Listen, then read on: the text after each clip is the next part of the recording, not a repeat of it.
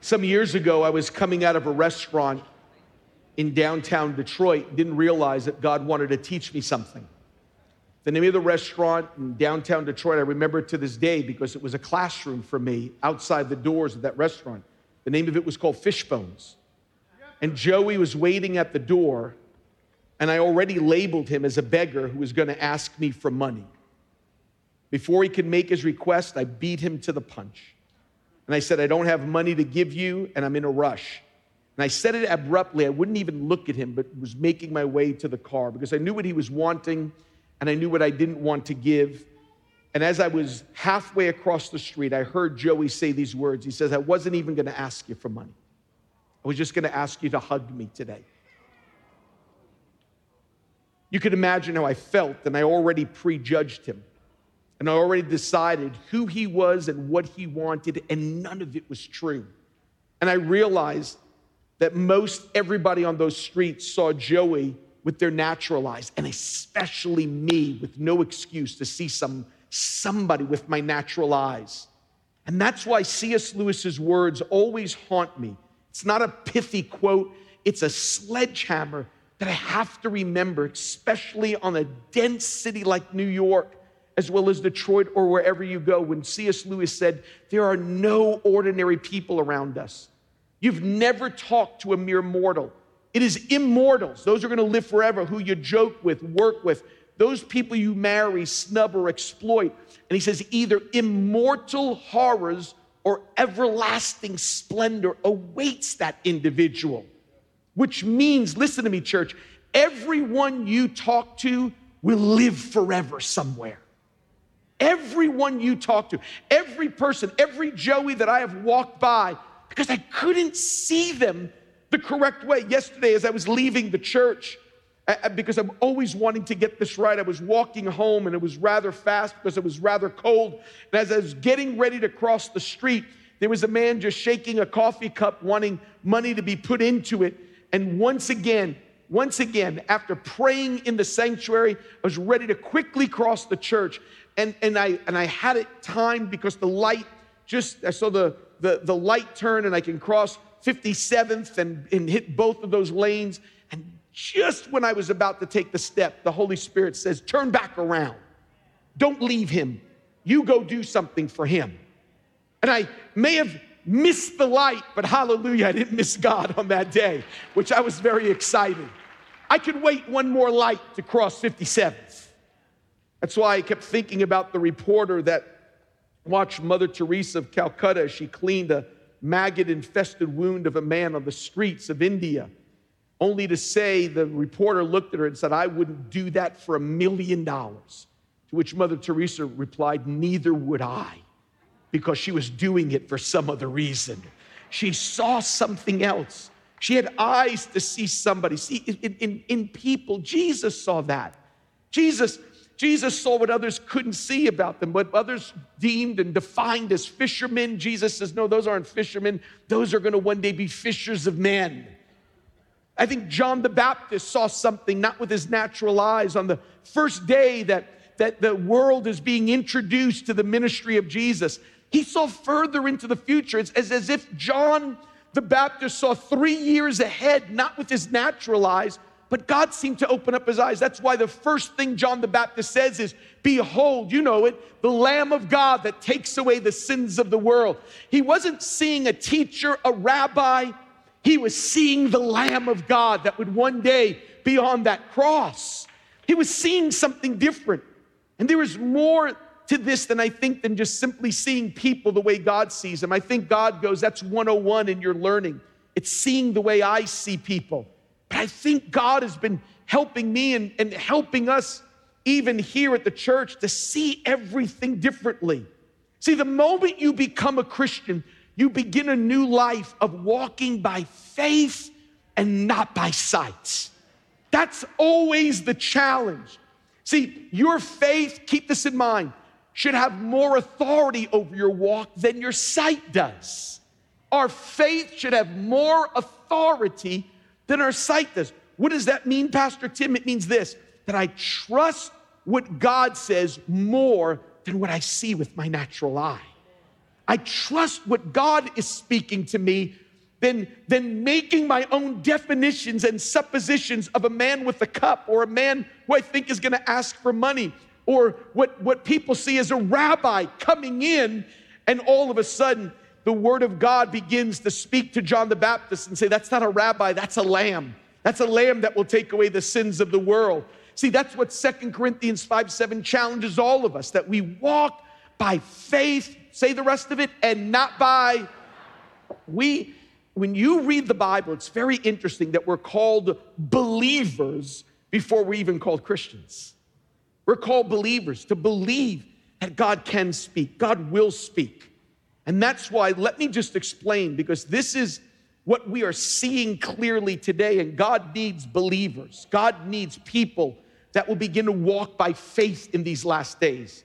I know over the decades, this pulpit has warned, this pulpit has begun to to, to let the church know, not just here in 51st and Broadway, but from around the world through the messages of Pastor Dave, David Wilkerson, and Pastor Carter Conlon, and continue to use his Pastor Carter around the world. But this is what we're seeing with our natural eyes today. This is what we're seeing right now in the world.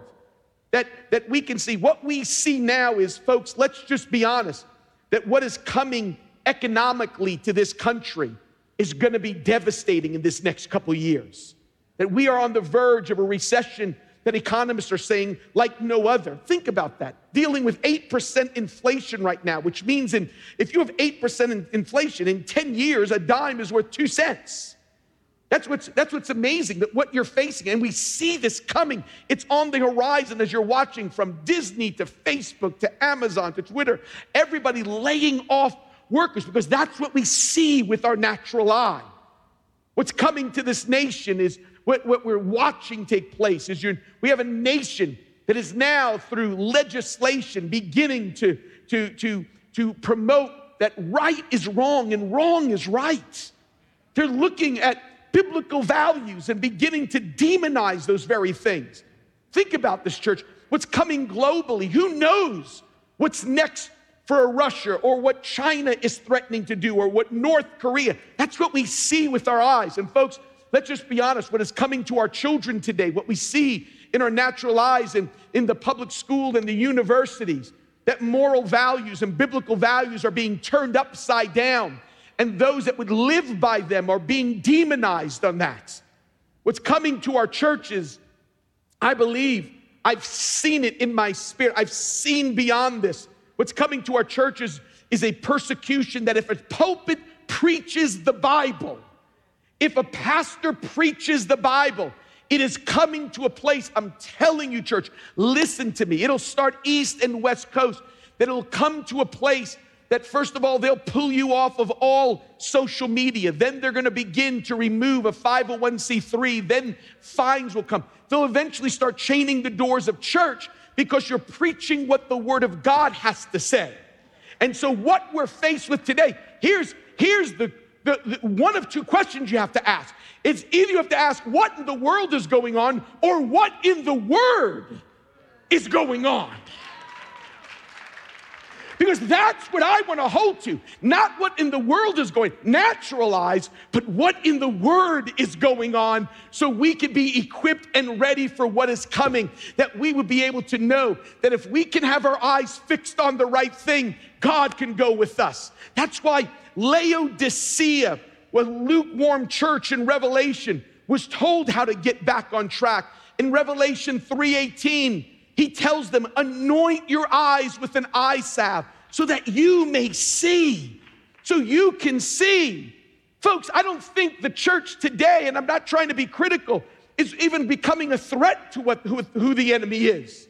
Spurgeon said it like this I don't think the devil cares how many churches you build if only you have lukewarm preachers and people in them. May, may God, may God set us on fire May God set us again on fire. May God do something deep in us. I don't want us to be, a, I want us to be a church that sees the way God begins to see.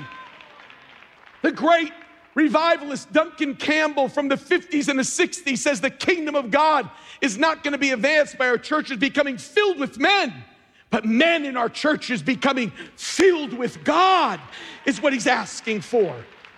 And so that's why I tell you that while churches are setting vision for 2023, I, listen, for those leaders and pastors, I, I understand vision and vision statements, but can I just tell you, I, I don't need a vision. I need the vision that God has and the way God wants us to see.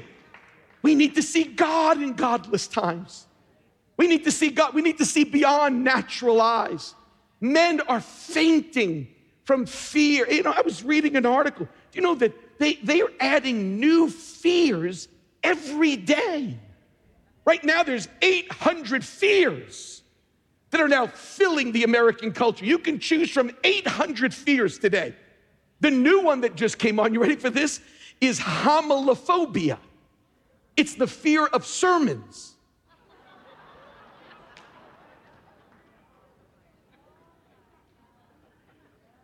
How, how are we supposed to see? I think what Paul tells us is that you can face the future if you fix your eyes.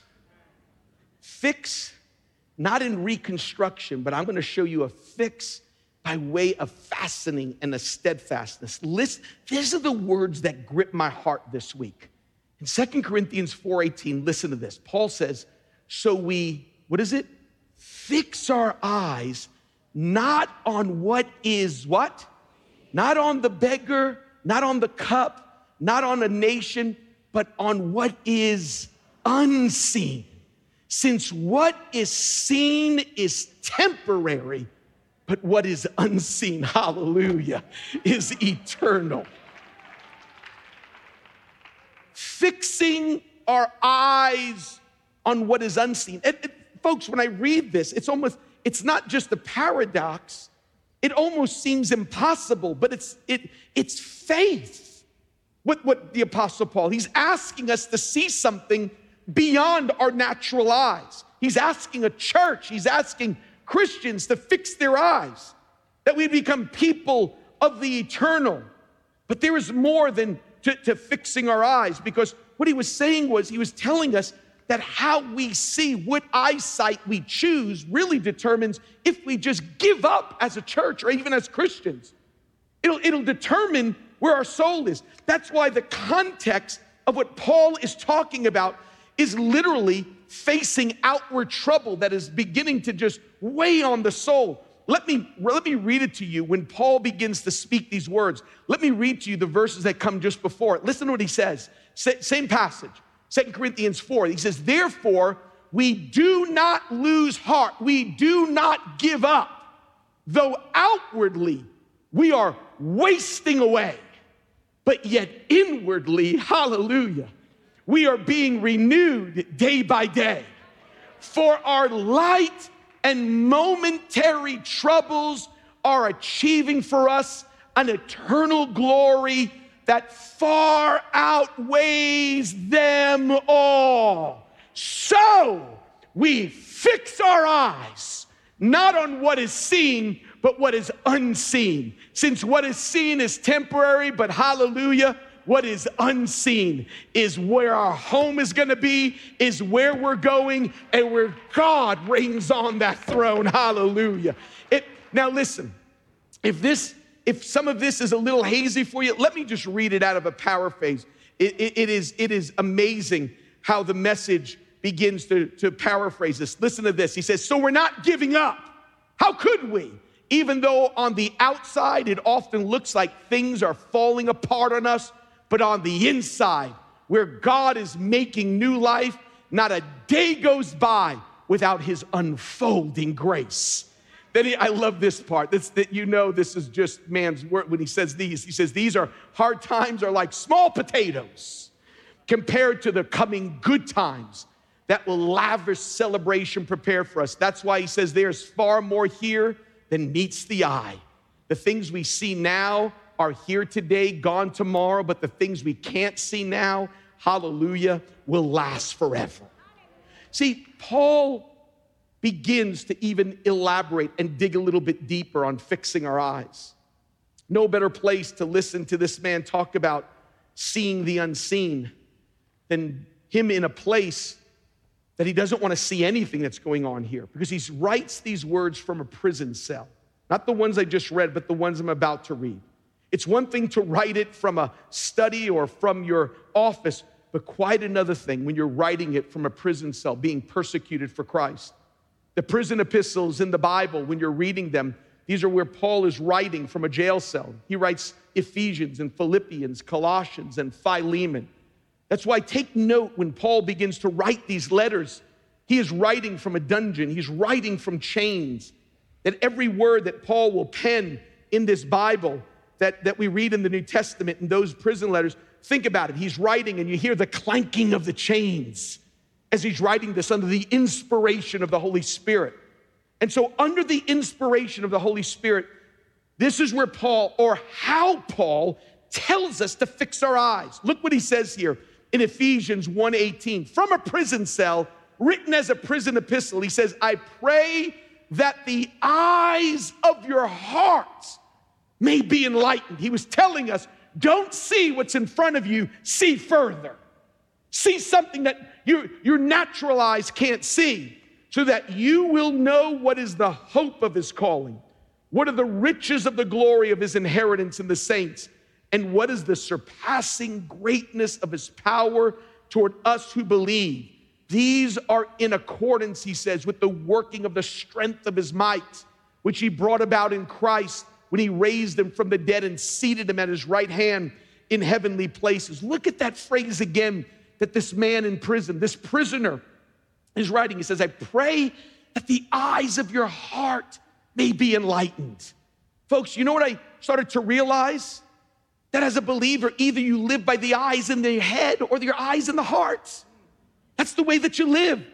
When I walked across that street from that man, Joey, it was the eyes in my head. As I almost walked across 57th, thank God that, that my eyes in my head switch to the eyes in my heart to see it the way God does. When you look at this nation, you, you have to decide from the, from the school systems to the legislation to all that's happening.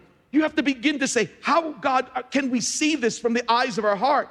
And that's why Paul writes this from that place that if anybody should be seeing with his natural eyes, it should be Paul, but he says, I'm seeing something different from this prison cell. I'm seeing that the eyes of my heart are becoming enlightened here. And I want to just take a few minutes today just to tell you that Paul prays for the eyes of our hearts to see three things. That when you see with the eyes of your heart, he says, you're gonna know something that literally will carry you through. And these are the things I've been praying that God fix my eyes. Even before I have to turn from 57th and go back because I missed it, I wanna get it before I even cross 57th. I wanna get it before I even get there. There's a song that we sing, and maybe we'll sing it at the end. It's a song called Waymaker. You know the song. It says, You are here moving in our midst.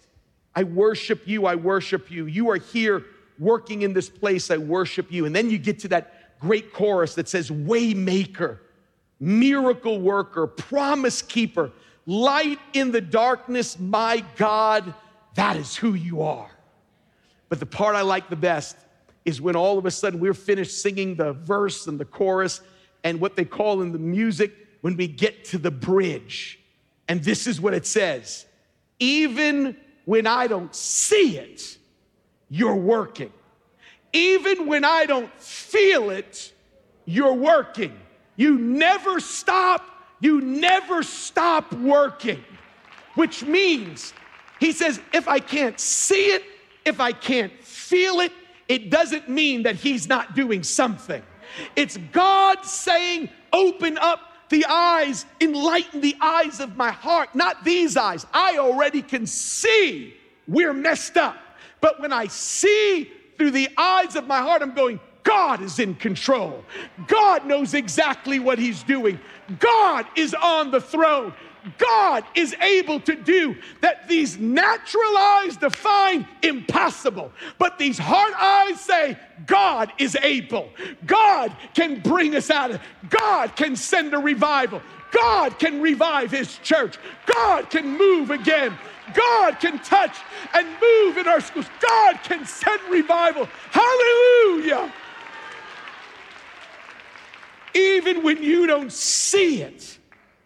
He says, You have to see this. This is what he says that the eyes of your heart may see these three things. Let me just read them to you and just speak to them very briefly. He says, That the eyes of your heart may see, here it comes, the hope of his calling. That the eyes of your heart, I'm just taking this right from the passage. This is what he's writing in prison, chains clanking. And somehow his the eyes of his heart, because I want them to see the hope of their calling. He says, I also want them to see the riches of the glory of his inheritance in the saints. And then finally, we'll close with this the surpassing greatness of his power toward us who believe. Now, folks, those are a lot of words. So if I can just even bring them down, I, I, just started to look at this, and this is what I've been asking God to help me with. Paul, I, I just kept feeling, Paul wants us to see that God's call to us, God's love upon us, and God's power that's with us. There's power, there's love, and there's calling. And those are the things that I kept asking God. I said, Lord, I want that hope of your calling. God, there is a glory of the inheritance of, of, that, that you are that you have in the saints and god there is a surpassing greatness of your power it's god's love it's god's power it's god's calling. Let me just give you just a few things. Here it is. Number one god open up our hearts. Open the eyes of my heart today that number one for god's call god's call the hope of his calling is what he says. This word hope is different than what anybody else would say today. See, this hope, when we use it, is this expectation that something good is ahead, that God has it. God is going to be involved in our future. Hope is expecting something that God is going to begin to step into a situation. That's why when you have when you have hope, you're not afraid of tomorrow. You're not afraid of Monday. Listen, folks, I, I, have got after five years you go in and your mind plays tricks on you. Um, and tomorrow, I'm not trying to put out my business here, but let me just go ahead and say it. Um, I, tomorrow, I have a colonoscopy because I'm 58 years old. Let me just tell you this. So all of a sudden, the, the thoughts come in. You're going like, man, when you wake up, what are they going to say? And then the doctor goes, let's do a, col- you're 58, let's do a colonoscopy and an endoscopy. Then all of a sudden, going like, okay, God, it was a good run. I was here for two years. It's all over at this point. It's all done here. And, and all that comes back to my mind are the words of George Whitefield. He says, I'm immortal until God calls me home. I'm immortal till God. It doesn't matter what a report is. It doesn't matter what it is. I, I want to see the hope of His call. I know what He's called me to do. And so, whenever that happens, that's why I love what the old Puritan writer Thomas Brooks says. He says, Hope can see heaven through the thickest clouds. It can see heaven, it can see God through the, the thickest clouds. How, does, how do you get that hope? There's no better place. Here it comes. Here's what Romans 15 says. Paul writes this He says, Now may the God of what? Fill you with joy and peace in believing. Hallelujah so that you will abound in hope. How? By the power of the Holy Spirit. He says, You want hope? You need the Holy Spirit because you can't get hope apart from the God of hope. If you're looking for, folks, this world is changing. I'm just telling you, I'm trusting in a God that doesn't change. Because when you have hope, you get joy and you get peace. And that's why Paul is going, fix your eye on his calling, the hope, and I love this part, of his calling. What does that mean? See, his calling is, it's like this verbal word, it's this reminder, here it comes, that God is always talking, that God is speaking today. Uh, let me explain it to you like this this is what brings hope, joy, and peace to me. Jesus, I'm gonna, let me say it like this Jesus is a present tense Savior. What do you mean, Pastor Tim? Here it comes. Any other religion and their leader you have to speak about in the past tense. It goes like this Buddha lived, ED. Muhammad talked, ED. Allah spoke. Listen, but with Jesus, all of his verbs end in S because he has been risen, he is raised from the dead. That's why I could say this Jesus speaks, Jesus works, Jesus talks, Jesus reigns. Jesus, I'm telling you, you can say that because Jesus is alive today and still speaks today. I serve a risen Savior, and He's in the world today. No matter what comes, I believe this. Remember the old chorus? And he walks with me, and he talks with me, and he guides me along life's narrow way. Why? Because he lives. That's what God is. So when you think of his calling, Paul is going, He's a God who speaks now. What is he saying, Pastor Tim? He's calling, the hope of his calling, he's calling people to salvation. He's calling people to obedience. And here it is. And he's calling people home to eternity. He's calling people every some of you are sitting here or watching online. He's calling you to have a relationship with God, to be born again. You're wondering what in the world is going on in my heart. He's talking to you right now. Some of you have been walking in disobedience and you're going, Why do I feel this way? He's talking to you right now. Because some of you are sitting here, I'm just, I'm just telling you, some of you are walking in disobedience and you're wondering, What's that thing in me? It's God's voice, it's His conviction. That's what's happening. And there's that call to eternity when God calls us home, that call to eternity when God calls us to heaven. You see, uh, that, that's why I believe even the call to eternity is, is God stepping in and speaking to us, going, I'm gonna usher you there. I, I think about what happened with Stephen in the book of Acts, in Acts chapter 7 that just before Stephen dies, I think that the Bible gives us a glimpse of the eyes of our heart beginning to see God is involved, even with the saints' transition into glory. Listen, just before Stephen dies, the Bible says, before Stephen gets called home, the Bible says, but Stephen, remember we talked about how do you get hope? You need to be full of the Holy Spirit. Stephen, full of the Holy Spirit, looked up to heaven and what?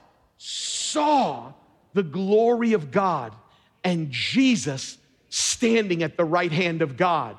And then he says, Look, he said, I see heaven open and the Son of Man standing at the right hand of God. I, I have this sense that the enemy tries to say, you need to see death, you need to see that as through natural eyes. And Stephen is saying, no, no, no, if you see it correctly, you get to see you get to see what God, when God calls us home, it is not something full of darkness. It is something full of celebration when God calls us home. Folks, listen, I, I like I said, you just, as, as you get older, you, and, and death gets closer, you have to realize I can't see it this way. I have to see it from the eyes of my heart and know that it's a call back home. It's a call to eternity, which is the final reward of what God wants to do. I, I was, I was reading the story of when, when, when an older saint saw, saw it the wrong way. And it was the story of Henry Morrison after 40 years of faithful service as a missionary to Africa. 40 years serving in Africa as a missionary. His wife and, and he were returning and were landing right here in New York City on a ship. And as the ship neared the dock, Henry looked out over the railing and this giant crowd and a band was there playing. And he goes, Look at this. They didn't even forget us. But he didn't know that on the ship was the president, Teddy Roosevelt, who was on a hunting trip to Africa and he's serving the King of Kings in Africa. And they're playing band music for a president that just came back from a hunting trip. When Roosevelt stepped from the boat with all this fanfare and cheering, flags were waving, bands were playing, reward, reporters were waiting. And Henry at first thought this was for him, and so not only mistaken, but literally thought to himself as they were before they hailed a cab, to go to their one bedroom apartment, Henry told the Lord as he's coming down how bitter he was that the president gets this homecoming for a wild game hunting trip. But no one met us. Nobody met Henry Morrison after 41 years. This is what he saw with his natural eye, and God had to help his heart and enlighten his heart. He says, When I finished, he wrote in his journal, he says, When I finished complaining to the Lord, it seems that the Lord spoke to my heart, and, and I said, No one was here to welcome me home. And he said, Then I heard a voice, But Henry, you're not home yet. Folks, I can't wait to see what happens when Henry when Henry gets to heaven and all of a sudden the Holy Spirit. I would love to have been there when the angel band struck it up and said, "Now, you want to see something? This is what happens for my faithful ones. This is what happens for my servants." Folks, I'm just telling you this. The more I see with the eyes of my heart, death is not something to fear. It is getting ready to go be with our final reward, what God has called us to. I want to see with these eyes, the eyes of my heart. And that's why he tells them very quickly, he tells them, have to remember God's love is also on you. Not only God is calling you, but God's love is on you. The riches of the glory of the inheritance in the saint. Now, this is the part, I'm not going to spend long on this because I want to quickly close here, but the second part probably had the most impact on me, and I'm still beginning to just digest it. I have read this over and over again, but I couldn't seem to get it. The riches of the glory of his inheritance in the saints. Let me say it again. The riches of the glory, the riches of the glory of his inheritance in the saints. I kept thinking, God, what does that mean? You want me to see your calling, the hope of our calling, call to salvation, a call to obedience, and even when the call comes to go home. But you're also wanting me to see this part, the riches of the glory of his inheritance in the saints. What, what does this mean? This is the Apostle Paul going, you have to understand, you are God's inheritance. You are God. What does that mean, Pastor Tim? Inheritance is what is left over after a full life. Inheritance is what it is God saying at the end of your life. You are God's inheritance. You are God's. God's love is upon you. You are what God not only ends up with at the end of time, but fights to have this inheritance at the end of time. God wants you. God loves you. He doesn't, this is why that, that we are fought against not to finish this race. God wants, you are his inheritance. You, you're his inheritance. This is why he came. He didn't came, he didn't come 2,000 years ago to start a church. He didn't come to sit there and go, let's start a denomination. He came for your lives today. He came for every single one of you. Whether you're watching, listen, whether you're watching from Slovakia or Russia, from Hong Kong or Nigeria, you are the inheritance of God. You are His inheritance. That's why the enemy fights. I was reading the old spiritual writer A.W. Tozer just recently in his book, The Dangers of Shallow Faith he tells something about the original Olympics that we know nothing of. He said, the, the races that used to happen in the early Greek Olympics, there was, it, it was totally different than the races we have today. This is what he said. In the early Greek Olympics, they said with any long distance runners, think about if this happened today. He said, in the long distance races, he said there was always what they called a scoundrel who would hide with a long javelin that as you were trying to finish the race, they were throwing it at you. Can you imagine that in like an Olympic track race? That you have people trying to take them out physically. That's what would happen. So as they're running long distance, he says they, they had people, in fact, this is what I love. Uh, Tozer goes, they called the man who threw the javelin at the legs of the runner, they called him the Diabolos, the devil. I'm going, that's a great name. that he didn't want them to finish the race.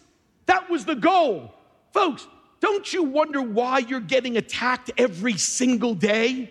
There is a devil that's going, I don't want them to finish. I don't want them to finish. They're God's inheritance. But I've got good news for you. Here's what Paul said He said, Who shall separate us from the love of Christ?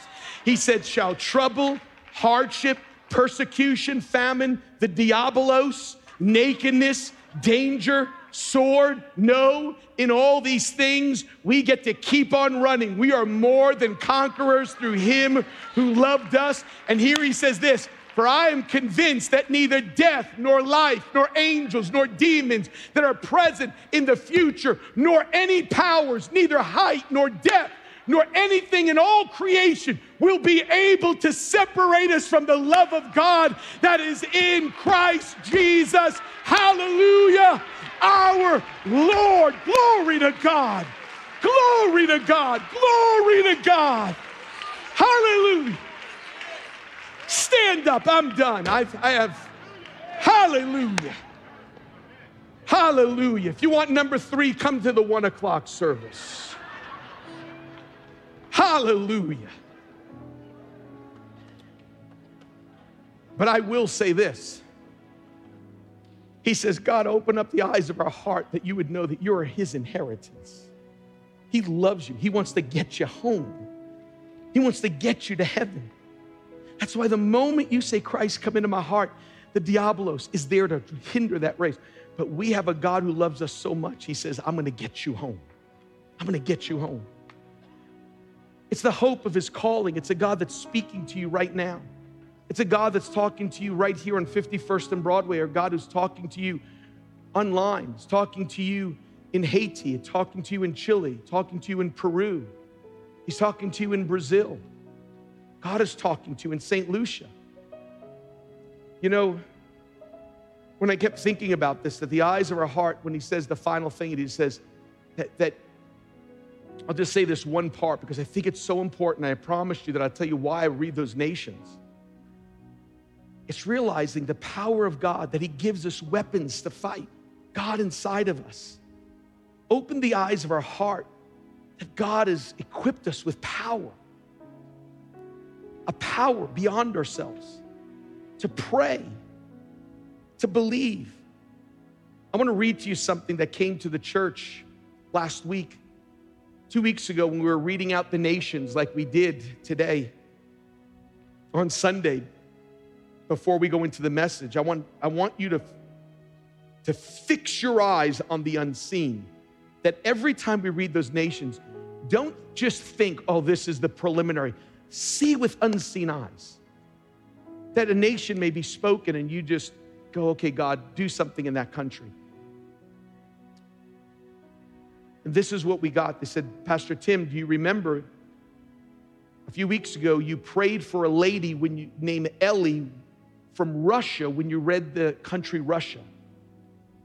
We got on our chat line online that this was her first time. So she's watching from Russia. You shouted her out one Sunday because she came to church for the first time from Russia. She's been watching us faithfully ever since and appreciates the prayer for the Ukraine and Russia. But here's her quick testimony. Listen to this. She wrote, My father is a pastor of a small church in a rural town in Russia. And after you prayed, Times Square Church, for God to move in Ukraine and Russia, several people who stopped going to church gave up on God many years ago unexpectedly returned and came back to church. And she wrote, Only God can do this, and said, Thank you, TSC, for praying for us. That all of us, that's why every Wednesday night when I'm seeing Pastor Carter here, and we, and we have the worldwide prayer meeting that comes from our Bible school. And when you have the opportunity, whether you go up there or tune in online, do you understand there's an unseen power that's working? That when you start to pray from some, for someone in Scotland or the Philippines or Staten Island and Connecticut, God goes, I can go into action from, from the Bible school. I can do that. From 51st and Broadway, I can call prodigals home. How? Because I've given a power, I put my power inside of you. And that's why this is so important that that God is able to do exceedingly and abundantly. It's open up the eyes of our heart. God, I want to see this. I want to see this the right way. And there's no better place that you could see this happening. And this is why I want to pray for you today. And simply, I'm just going to read you the words and let you let them sink into your soul. It's a prophet praying for a servant, saying, You need to see from here, not here. Surrounded by so much that was impossible to overcome. This is what it says in 2 Kings chapter 6 when Elisha prays for a servant. It says, And the servant of the man of God got up and went out early the next morning. An army, an army with horses and chariots surrounded the city, just two people. Oh no, my Lord, what shall we do? The servant asked. Here it comes. Don't be afraid. Those who are with us are more than those who are with them. Those who are with us. Then here it comes. Eyes of the heart get enlightened. Elisha prayed, Open his eyes, Lord, so that he may see. And the Lord opened the servant's eyes, not these eyes, these eyes. And he saw the hills full of horses and chariots of fire all around Elisha. Folks, if you could just see that those who are with you are more than those who are with them, God is with you today. I don't know if you're like me, balcony, main floor, and those that are watching online, that you just need eyes to be fixed, heart eyes to be fixed today, just to be fixed. I've been praying this God, just enlighten my eyes. Let me see this the right way. And if you're here today and you just go, man, too much is coming from here. Oh God, open up my eyes. You are speaking. You love me. I'm your inheritance. There's a power beyond anything I can know. I've been trying to do this myself, but God, I trust your power, I trust your love, and I trust your voice. And if you're here today, balcony, main floor, online, we're going to pray for you also. And you just go, Pastor Tim, like that church in Laodicea, anoint my eyes, God, that I may see. Like Elisha, praying for a servant to open up his eyes. That's what we want to just simply do today. I want to pray for you. In fact, I want us to ask that God is going to open up our eye. Wherever you're at in this place, main floor, balcony, if you're here today and just say, Pastor Tim, just pray, because these natural eyes are starting to control. There's fear, there's doubt. Even as I'm getting ready to go into this Christmas season, there's stuff that's starting to build up, and I'm just going, God, let me just see the way you see. Let me see with my heart eyes today. I just want God to anoint your eyes today. I want something special to happen online and right here. And if that's you, would you, as we're, we're going to sing that great bridge, even when I don't see him, he's working. As we sing this, I want you to come quickly, wherever you're at. I want to pray for you, wherever you're at in your seats. Quickly, come. You can come right now.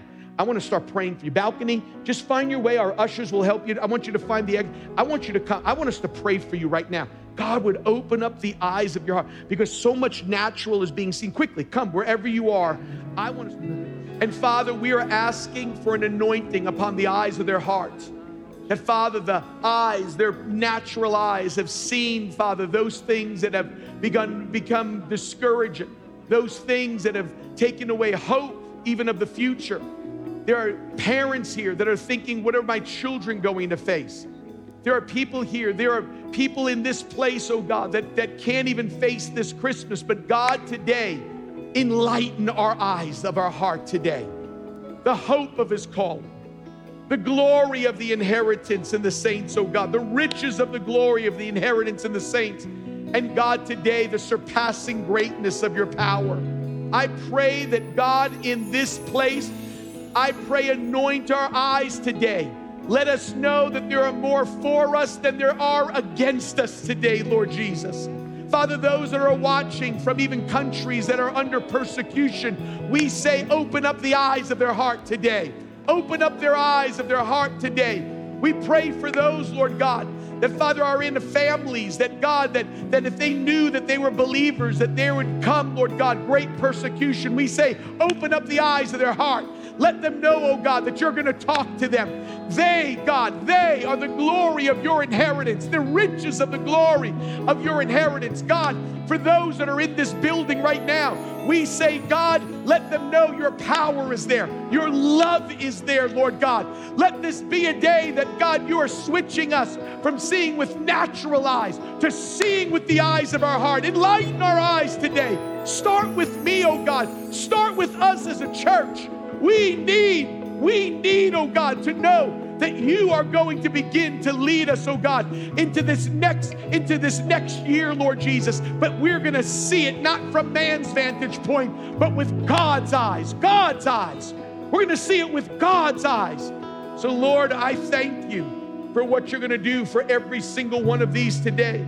That you're gonna speak to them. You're gonna speak to them. You're gonna speak to them, God. And we're going to believe for that right now. We're going to believe for that right now, oh God. We're going to believe for that right now. Hallelujah. Hallelujah. Now, let me just say this before we close. We're going to sing this one more time. But before we do anything else, let me just tell you there is no hope of the future unless the God of hope is in our lives. It's impossible. Folks, just, just when you think you, you can get a good day or a good two days, then something hits the news, something happens, something begins to go on, all that. Folks, how do you see the future? God in you becomes the hope of glory. God, being in church is not going to change you, but here's, here's a great Bible word being in Christ is what changes you today. Being in Christ. I'm so happy you're here and I'm so happy you're watching online. But the most important decision you can ever make today is to get the God of hope in your life. Not simply get Times Square on your schedule, but get God in your life. And here's the joy. And God walks with you every single day. He talks with you every single day. That's why Christianity isn't coming to a place, it's coming to a person. And today that can happen. Today, you can be born again. That's what the Bible says. It's a term that Jesus uses. He says, just as you were born the first time and have a physical birthday, this is a second birth, and it happens inside. It's God being doing something inside from the inside out. That's why you can you cannot get good enough to come to God. We're all sinners. And God takes us in the condition we're in, and that's why He's the only one that can change us. But it has to be us admitting first that we're sinners. It's us realizing that there's not a program, a prescription, there's not a promise you can make to make you any more love, make you more lovable to God. He already loves you. That's why He died for you. And that work on the cross, let's just keep this in mind. When He died on the cross, He was becoming our sin bearer. He was saying it's us believing that God sent his son to die for us, that we couldn't get ourselves to heaven. There's no way. It would be ridiculous for God to go, do your best to get to heaven, but but but I'm to send my son to, to die on the cross. It's it's it's a, the worst form of child abuse. Why would you send your son to die and then tell humanity do your best to get there? Only that sin sacrifice, the Lamb of God that takes away the sins of the world, is the only thing that can rescue us today. God, Son, began to die for your sin and for my sin and change us from the inside out. His work inside of us can happen right now. It can take place. But when we begin today to understand that the only way hope comes is when God is inside of us. And today, if you're here in this place or online and say, Pastor Tim, I'm in this building, I'm in this church, and I sang, but man, God is calling me now to salvation, to be born again. And when you pray that born again prayer, I want to be part of that. I want to start a new walk with God today. I want to start a brand new walk today. Pastor Tim, I want to be born again. If that's you online and in this place and say, Pastor Tim, when you pray that born again prayer, let me be part of that. Let me start that journey with God. Don't close your eyes, don't bow your head with everybody looking around because this is the best place for this to happen if you say, Put me in that prayer, I want to start a journey with God without any hesitation, hold up your hand as high as you can. Hold it up as high as you can. Come on, keep them up. Keep them up. All back there, all down here, all over here. Balcony, I see up there. Thank God. Got you over there. Thank God for all. Come on. Can we pray this together? Let's all pray this. Say these words with me. Dear Lord Jesus, I believe you're the Son of God. I believe that on the cross, you took my sin, my shame, and my guilt, and you died for it. You faced hell for me so I wouldn't have to go. You rose from the dead to give me a place in heaven, a purpose on earth, and a relationship with your Father. Today, Lord Jesus, I turn from my sin to be born again. God is my Father, Jesus is my Savior, the Holy Spirit is my helper. I like this part, and heaven is my home. In Jesus' name. And everybody said, Amen. Thanks so much for listening. We hope you've enjoyed this message, and be sure to subscribe so you can receive new messages each week. Visit tsc.nyc for all the latest info on how you can stay connected. Also, don't forget that you can follow us on social media on all major platforms at Times Square Church. Thanks for tuning in today. Have a great week.